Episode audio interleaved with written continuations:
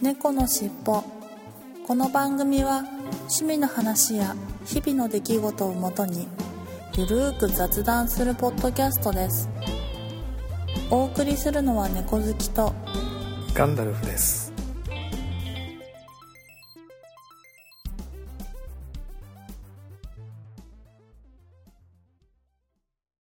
猫のしっぽ。猫のしっぽポッドキャスト第501回始まります。はい、始まります。よろしくお願いしはい、よろます。しくお願いします。いや、今日はあったかいですね。今日というか、もうここ最近、すねはい、むしろ暑い？暑いぐらいな感じですけどね。うん結構なんか今日寝汗がすごかったかもしれないですあね。あ、はいはいはいはい。うん。いや、もうさすがに春ですかね。春ですね。ほんと。春好きだけど花粉がなうん。うん、うん。なんか年々アレルギーがひどくなっていってる気がします。ええはいはい。私は今までずっと花粉症、幸いかかってなかったんですけど、今年は結構なんか目がしょぼしょぼしてるから、もしかして花粉症なんかうんうん。なっちゃったのかなみたいなあら。感じなんですけど、まだ、いや、はっきりわかんないですけどね。うん。なんとなく目がしょぼしょぼするなとか、鼻がぐすぐすするなみたいな、感じありますか？しないではないって気気のせいなのかどうなのか、なんか、なったことがないのでよくわかんないんですけど、もしかしたら花粉症かなみたいな感じなんでけどですすね。はい。はい花粉症の方は大変だと思うんですけれども、うーん、そうですね。うん。ね、薬とうんか、早めに花粉症対策ね。の薬は、うん。ね本当は1ヶ月ぐらい前にからの飲むのがうんいいんでしょうけどね。まあなかなかうん、ちょっとこうん今年は最大限の花粉だそうなんで、過去。うん、結構当ですね。大変かもしれないですね。まうん。あ、まあ、はい。今日ちょっと薬と相談して、そうですねん。気をつけていきたいと思いまはいす。気をつけていきましょう。ということで、じゃあ本編に行ってみたいと思います。はーい。猫のしっぽ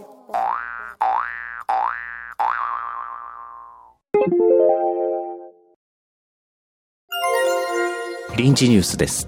あの黒柳りんごさんが、ポッドキャスト番組を配信していることが判明しました。番組名はキュリオシティ。不定期で更新しているとのことです。一人喋りの雑談系ポッドキャストで、キュリオシティとは好奇心をわあ、すごいわ。私も臨時ニュースで取り上げられるようになるなんてね。続いてのニュースです。先日、県内で喋る犬が目撃されました。待て待て前のニュースが薄くなるわでも、お前も喋れたら、一緒にポッドキャストでもやろうか。お、か、あ、さ、うん。はい。おちんちんあんた、間違いなくうちの子だわ。ちょうど確か、あの、みんな、そのみんなのダイエットのイベントの時に、猫好きさん自己紹介をされた時に結婚しました、みたいな話を確かされてた。で1年目、はいはいはい。新婚の頃だったのかな？うん、ちょうどぐらいかな2013年頃結ご結婚されて。うんそうそなので、まあ、いろいろそういう意味では、う。うん。ね、まあそういうご結婚っていうの大きなイベントがあった後で、まあいろいろ分かってきたと。うん。ちょっと生活を変わって分かってきたとう。いうん感じなんですかね。はい。そうですね。だからもう、なのでなんか、まあじゃあ10年前はじゃあ何もわからない自分でした。じゃあ10年後はうん。分かってるかって言ったら、まあ確かに今より分かっているだろうけど、じゃあ10年う後んどんな感じなのかって想像ししたら、なんか、うん今より、うん、もう少しなんか穏やかな生活ができてればいいなって、はい。うん、いうのはすごい思いますね。えうん、なんでしょう、なんか、私って結構心配性で、ー、はい。あのーなんだろう、心配性しすぎて、本当に病気を引き起こすタイプの人間だっていうことに気がついたんですよ。なるほど。うん。なので、うんと、結果じゃあどうやったら心配しないで、心配を少しでも軽減できるかって言ったら、経験をするとか、はい。その、まあなんか、その、そのことに対して、の、うん、と小さいものを何回も練習して大丈夫だと自信をつけるとかいうことしか結局今のところは見つかってなくて、はい。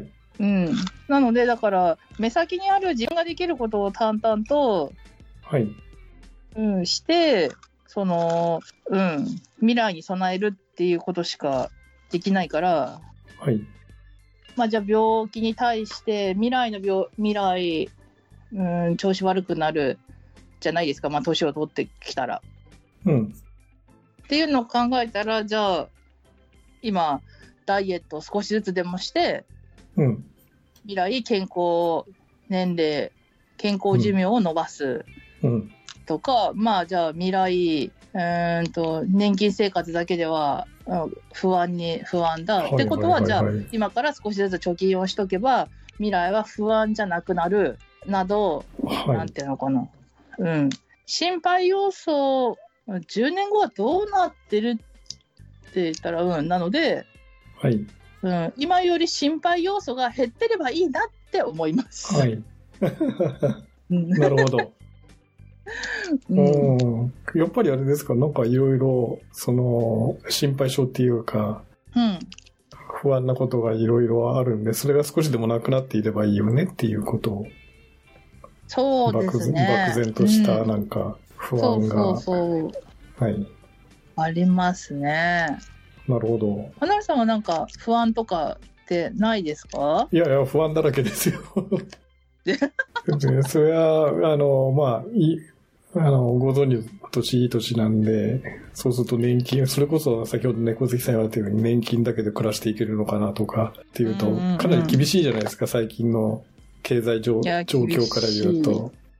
うん。もうね、なん厳しい電気代上がりましたとか、ね、ガス代上がりましたとかっていう細かいような話から、うん。ね、いろいろ先々、ね、例えばう、ん。それこそまた病気をしたらお金かかるよねとか、いろいろやっぱり、ねうん。そういう意味ではお金に、今はやっぱりなんかお金に関する不安が一番、まあ、け大きいかなと。今はまだ、とりあえずは元気でいるので、まあ、それができるだけ健康なまま、ね、その続いてくれるのが、10年後も本当に元気なままで過ごせる、したいなっていうのはもちろん、まずあって、で、うん。ね、ある程度余裕の持った生活ができればいいなと思うんだけど、うん。まあ、そう、大きくはその二つですかね、不安というか、やっぱり。ううんん。なので、あの、ちょっと10年後、その、例えば10年前に比べると今の、10年前から見た今っていうと、多分想像できてなかったですよね。こうこういう、あの、新型コロナが流行していたとか、確かに。ね、あの、うん。っていうのは全然想像できてなくて、同じような生活がずっと続くと思い込んでうん。いたので、まあ、そういう長い目で見れば、あの、うん。ちょっと大きな変化がやっぱりあるんだなっていうのはそうですね。あるんで、またこの、これから10年後っても、もしかしたらもっとすごい変化が起きているのかもしれないみたいなね。ない。うん。っていうのはよなかなか予想はつかないんだけれども、うん。まあそれにしても、なんか健康で、うん。ななんかその、あったとしても乗り切れるみたいなことがうん。あればいいかなっていうのは漠然と思ってますね。はい。うん。そうですね。いやーで、ちょっと、じゃあ10年前何があったのかなと思って、チラチラ、その、2013年で検索してみるとですね、はい。えー例えば、うん。えーっと、恋するフォーチュンクッキーが流行ってたとか、はあ。AKB48 の。えー、それから、流行語で言うと、あの、今でしょうっていう、はや林先生の、うーん。いつやるか今でしょうっていうのとか、あと、あの例の滝川クリステルさんのおおもてなしっていうのが流行ってたり、へえ。が流行語だったらしいですよ、2013年の。あと、あんの、半沢直樹のあの倍返し。はいはいはいはい。ドラマ半沢直樹がちょうどこの年放映されて、うん。倍返しが流行ってたとか、まあそう、そういうような時代ですよね。はい。うん、うん、うん。懐かしいななぁ。ので、えじゃあ、うん。あんまり、それを思うとあんまり変わってないよね。流行語的にはあんまり、えーとか、そういう流、その、うん。ね、芸能ネタであんまり変わってないよねって思ったりして、うん、うん、まあ同じ言葉が流行ってるわけではないんだけど、えーとかってあんまり変わってないよなみたいな。いや、あんま変わんないですね。なんか大体、なんかその年の、なんかドラマとかうん。で流行った言葉とかを。まだに流行語になったり、もしくはなんか昔で言ったらなんか JK とか、うん。なんかギャルとか、なんかそはの辺ぐらいから、うん。なんか一つ流行り語が出たりとか。で、なんかサラリーマン川柳とかからなんかいいのが出たりとか、そうですよね。そういうので大体変わんないですよね。大体毎回。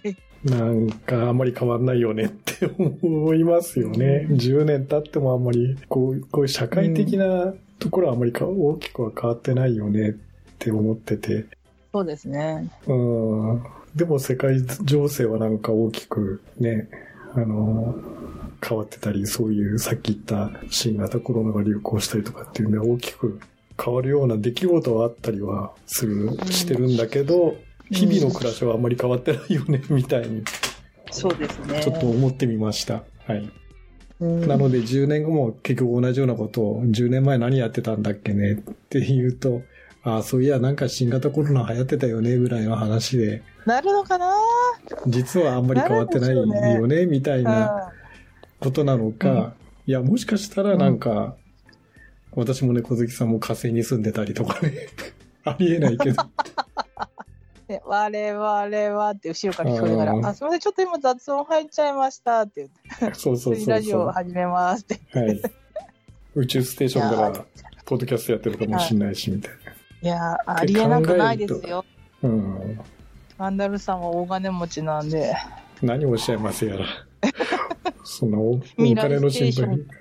え配信があるかもしれない。いや、でも、ー、いや。100%なくはないですもんね。うーん、なんか、もしかしたら大きく変わってるっていうとそういうような感じですよね。そうですね。本当なんかもっと気軽に、うん。うんあの宇宙にみんなが行ってるとか、うんうん。もしかしたらそういう風になってるのかなとか、いや、ありえなくないですよ、本当ね、それこそ熱海に行く感覚で宇宙、宇宙ステーションに旅行にね、うん行ってたりとかっていうのがある、あるのかな、みたいな。いやー、本当いや、そうだな。そう考えたらうん一生のうちに一度くらいは宇宙行きたいな。あんまりなんか体にいいとか感じないのであれば。うんうんうんうん。うん。多分無理だろうけど。エレベーターでさえも耳がギュンってなって嫌だから。はい。嫌なの？いやいや、あの、なんか耳が、なんか耳抜き、うん空気抜き、しなきゃいけない感じさえ嫌だから、多分宇宙なんて言ったら、もう耳の鼓膜爆発しますよ、パいやー。でまもあね、うん、確かに飛行機なんか乗ってもね、ちょっと気圧の変化で、ッそうそうそう。ね、耳がっていうなるんだけど、まあそこはちゃんと、ね、気圧が変化しないようにな、うんなんか仕組みになってればいいんでしょうけど、そうですねい。や、でももしかしたらあれかもしれないですよ。その重力がない宇宙だと、例えば、あれじゃないですか、あの、介護とかが楽になるんで、老人はみんな宇宙には行けっていうふうになる、なるか、なってるとかね。若者だけが地球上に残るとか、重力の強いところに残るとか。確かにあり得るかも。まさかのそういうことで、そういう世界になってたりしたら、ちょっとびっくりしますけどね。全部、あの、なんか、あの、ななんだっけ、う、なんだっけ、ウバステ山みたいな感じで、はいはいはい。火星が、そういうなんか老人ホーム的な、うんうんうんうん。うん、感じになる。な、絶対ならないとは言い切れないですもんね。言い切れないけどね。うん、うん。まあちょっと、突飛な発想ですけども、うん。なんかそんなことになってたらびっくりしますよねとか、うんうん。あとは、昔はそこら中に公衆電話あったんだけど、今公衆電話ない、ないみたいな感じで、スマホ全盛期になってますけど、はいも。しかしたら10年後は、ね、たびたび話してますけど、スマホとかなくなって人体埋め込みになってるとか。いやー、そうですね。それが楽。うんうん。それが一番楽。ね、うんちっちゃな画面を見るんじゃなく、スマホのちっちゃな画面見るんじゃなくて、うん。なんか、空中にスマホの画面が浮かんでるみたいなね。そうそうそう。そういう方がいいね。そしたら、とりあえず今、あの、現代社会が直面しているはいスマホ首がなくなりますもんね。あそうそうそうそう。ほんとみんなスマホを見すぎて、なんかうん肩だったり首の筋がおかしくなったりするのなくなるからいいかもしれない。まあ、あとでも、いいまあ、ですよ。あと10年後だと、例えば車はみんな自動運転になってるとかね。あー、なってそうだうなうーん。あの自分で運転するっていうのは信じられないっていう世の中になってるかもしれないですよ。いやー、そうですよね。うんえ10年後なんてまだなってないんじゃないとかってうんうん思うけど、思うけど、でもで実際10年後って言ったら、なってることありえますもんね、全然。はいはいはい10年前に、えうん、10年前にはもう iPhone はあったけど、うん。でも15年前は出始めで、はい。そんな、なんだろう、iPhone 的なこういう形の、なんていうかな、タブレット、あのタブレットを小さくしたような形の、はい。折りたたまないタイプのこういう携帯電話で画面が触れるっていううん。タイプのものが溢れるとは思ってなかったから、まあ、思ってないですよね。はい。それがもう今、はい一般的じゃないですか。はい。っていうのを考えたら、全く思っていないことが一般的になるうんことなんて10年もあれば全然あり得ることだから、まあ、それこそあれじゃない、あれじゃないですか。あの、はスマホが今、アップルウォッチみたいに腕時計になっちゃうなんて誰も思ってないしね。いや、10年前はそうそう、それこそ。確かに。うんそうですよね。なんか、はい、今週は3部作のうちの中編ですね。はい、次回、いよいよ最後、後編になります。猫のしっぽはい、それでは今週の成果発表コーナーに行ってみたいと思います。はい。はい、今週の成果発表コーナーですが、猫好きさんいかがだったでしょうか、今週は。はい。うーんと、運動するする詐欺をいまだに継続中で、うん。あの、は一切していないうん感じで、はい。で、今年始まってからは、うんと、1キロぐらい痩せてるけど、先週から300グラムぐらい太ってる感じですかね。お？うん先週はでも結構太っちゃいましたって話でしたよね。で、そこから一旦痩せたっはいてこと？そうですね。うーんと、いや、そう、先週うん。だって言ったんだけど、その前かうん前の前ぐらいに結構痩せたっていうのを言い忘れてて、はいはいはいはい。たか痩せてからの太ったって言ってなくって、そのまま太ったって言ってたから、あ、なるほど。うんそう聞いてる方には多分ただただ太ってるように感じてるけど、うんうんうんそうあの今年で言ったら、今年始まってからは1キロぐらい痩せてるけど、うんはいはいうはい。はい、うーんあ、なと、るほどね。先週300グラムぐらい太ってるっていううん感じですかね。うんうんうん、い300グラムは誤差でしょ。や誤差ですね、本当、うんコップ一杯、ちょっとココップ一杯確半かうん一杯半ぐらい飲ん飲むか飲まないかで、うん、ね、違うしね。変わっちゃいますから。変わっちゃいますもんね。まあ、ほぼほぼじゃ現状維持ということで、ではい、すよね。はい。ダダルさんは。はい。私ですが、えーっと、私、確か先週はほぼ変わらずというような話をはいしてたような気がしますけれども、えー今週も結局、あの、途中1回 500g、それこそ誤差範囲ですけど、500g ぐらい痩せたんですが、はい。昨日測ったらも元に戻ってましたね、やっぱりね。ほぼ変わらずに結局、結果的に。うんうん。うん。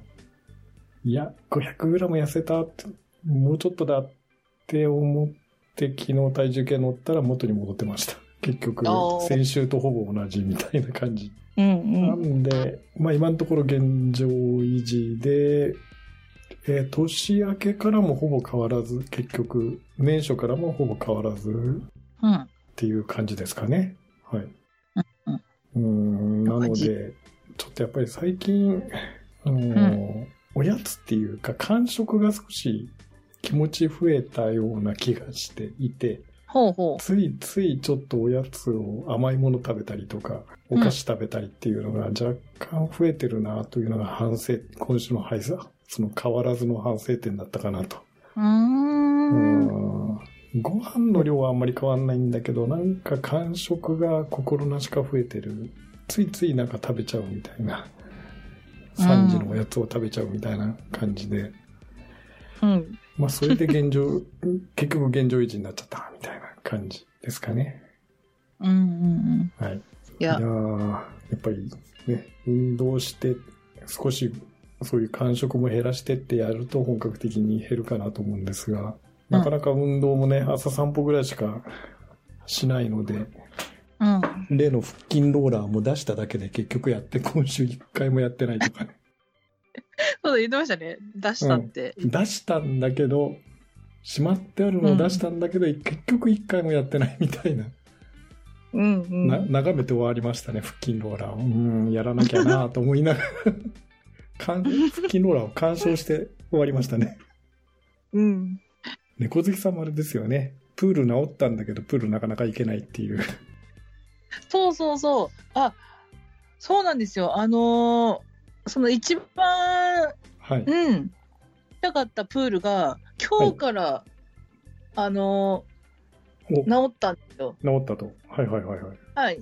に、あの、一番近いところは1週間休みで、それはいはいははいはいはい。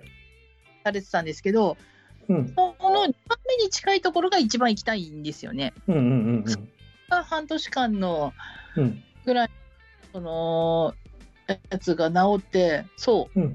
昨日までお休みをいただいてたみたいな感じだったので、今日からなんですよ。なんで、ちょっと今日遊びに行ってみたいなって思いつつ、まあでも混むかなって思って、ああ、治った直後とかね、そう、解禁した直後って混みますよね、みんな。どっと押し寄せるから。ですよね。うん。まあ寒い時期とはいえ、やっぱ半年間のお休み後は、ね、はいどんな感じに変わったのかなとか、内装変わったのかなとかあいう感じで、結構ちょっと若干混むかなと思っー、て、ちょっと落ち着いた頃に行きたいなと思ってます。うん。うん。でもそろそろ始めますよ。私も外で運動は花粉がうん激しいからいけないから、せめてプールでちょっと頑張りたいなと思ってます。はいはいはいはい。はい。まあそんな感じで、二人ともほぼ現状維持と、若はい干猫好きさん痩せた？ぐらいかな、うん。今週はぐらい。はい。ということで、はい今週の成果発表コーナーでした。はいはい、ありありがありがとうございました。猫のしっぽ今週のいっぱいコーナーに行ってみたいと思います。今週のいっぱいコーナーは、3月2日、加藤さんから、シャトーブピールを飲みました。名前は可愛い。味は美味しいワインでした。ということで、ツイッターに写真をいただきましたが、これ赤ワインですね。うん。シャトービ、シャトービピープ、ピって、なんか難しいですね。シャトープピー、プピーですね。ボルドーですかね。グランヴァンでボルドーということなので、ボルドーの赤ワインということですね。2016年もの。あ、確かに。可愛い、可愛らしい。意味はよくわかりませんが、はい、可愛らしい名前なんだけど味は美味しかったということですね。はい、ありがとうございます。はい。そして同じ日、加藤さんから続けて、ビーフィーター24でマティーニを、12対1の比率ですが、甘すぎずドライすぎずのバランスで個人的には好みな感じに仕上がりました。ということで、ビーフィーター24、ツイッターに写真いただきましたが、あ、本当だ。普通のビーフィーターに24って思いっきり書いてありますね、ラベルにね。えー、初めて見ました。はい。比率12対1って結構ドライな感じが普通はするんですけどね。ノノイリープラットだし、ベルモットが。はい。結構辛口のような気がしますけれども、甘すぎずドライすぎずと。なるほど。はい。ありがとうございます。いやー、素敵ですね。マティーニ。はい。はい。ということで、今週のいっぱいコーナーでした。ありがとうございました。猫のシッポはい、それではここで曲を聴いていただこうと思います。ローテーション、いつものようにローテーションでご紹介したいと思うんですが、今週はカズさんの、え1枚目のアルバムですね。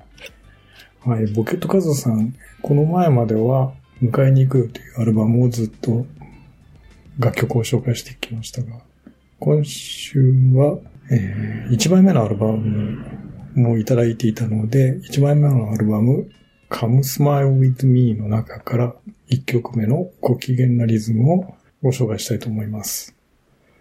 はい、それでお聴きいただきましょう。ボケットカズさんでアルバム Come Smile With Me よりご機嫌なリズム。ちゃってですねちょっとゆっくりいきます走るだろうけど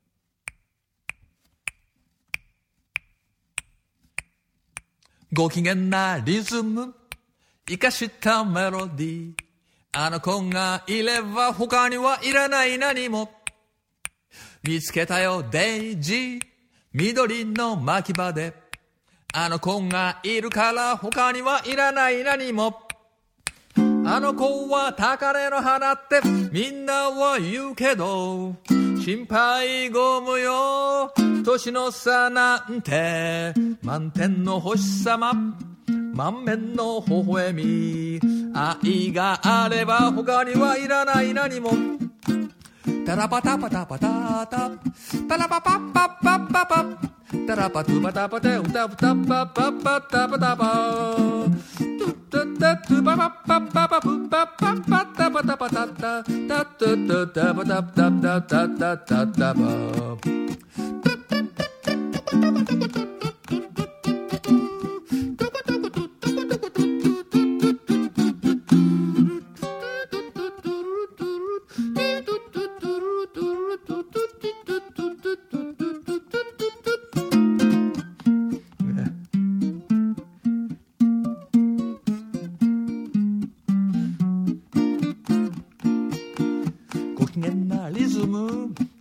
したメロディー。あの子がいれば他にはいらない。何も見つけたよデイジー。緑の牧場で。あの子がいるから他にはいらない。何も。あの子が高嶺の花って。みんなは言うけど。心配ご無用。年の差なんて。満天の星様。満面の微笑み。愛があれば他にはいらない。何も何にもいらない。何にもいらない。ご機嫌なリズム生かしたメロディー満天の星様満面の微笑み何にもいらない。わおパパパタパタパタパタ。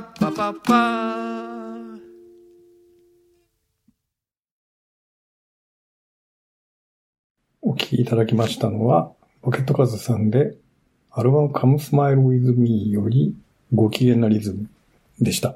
はい。えー、なかなかノリのいい感じで、2枚目のアルバムとはまた違った感じの曲でしたけれども、もうノリノリでしたね。はい。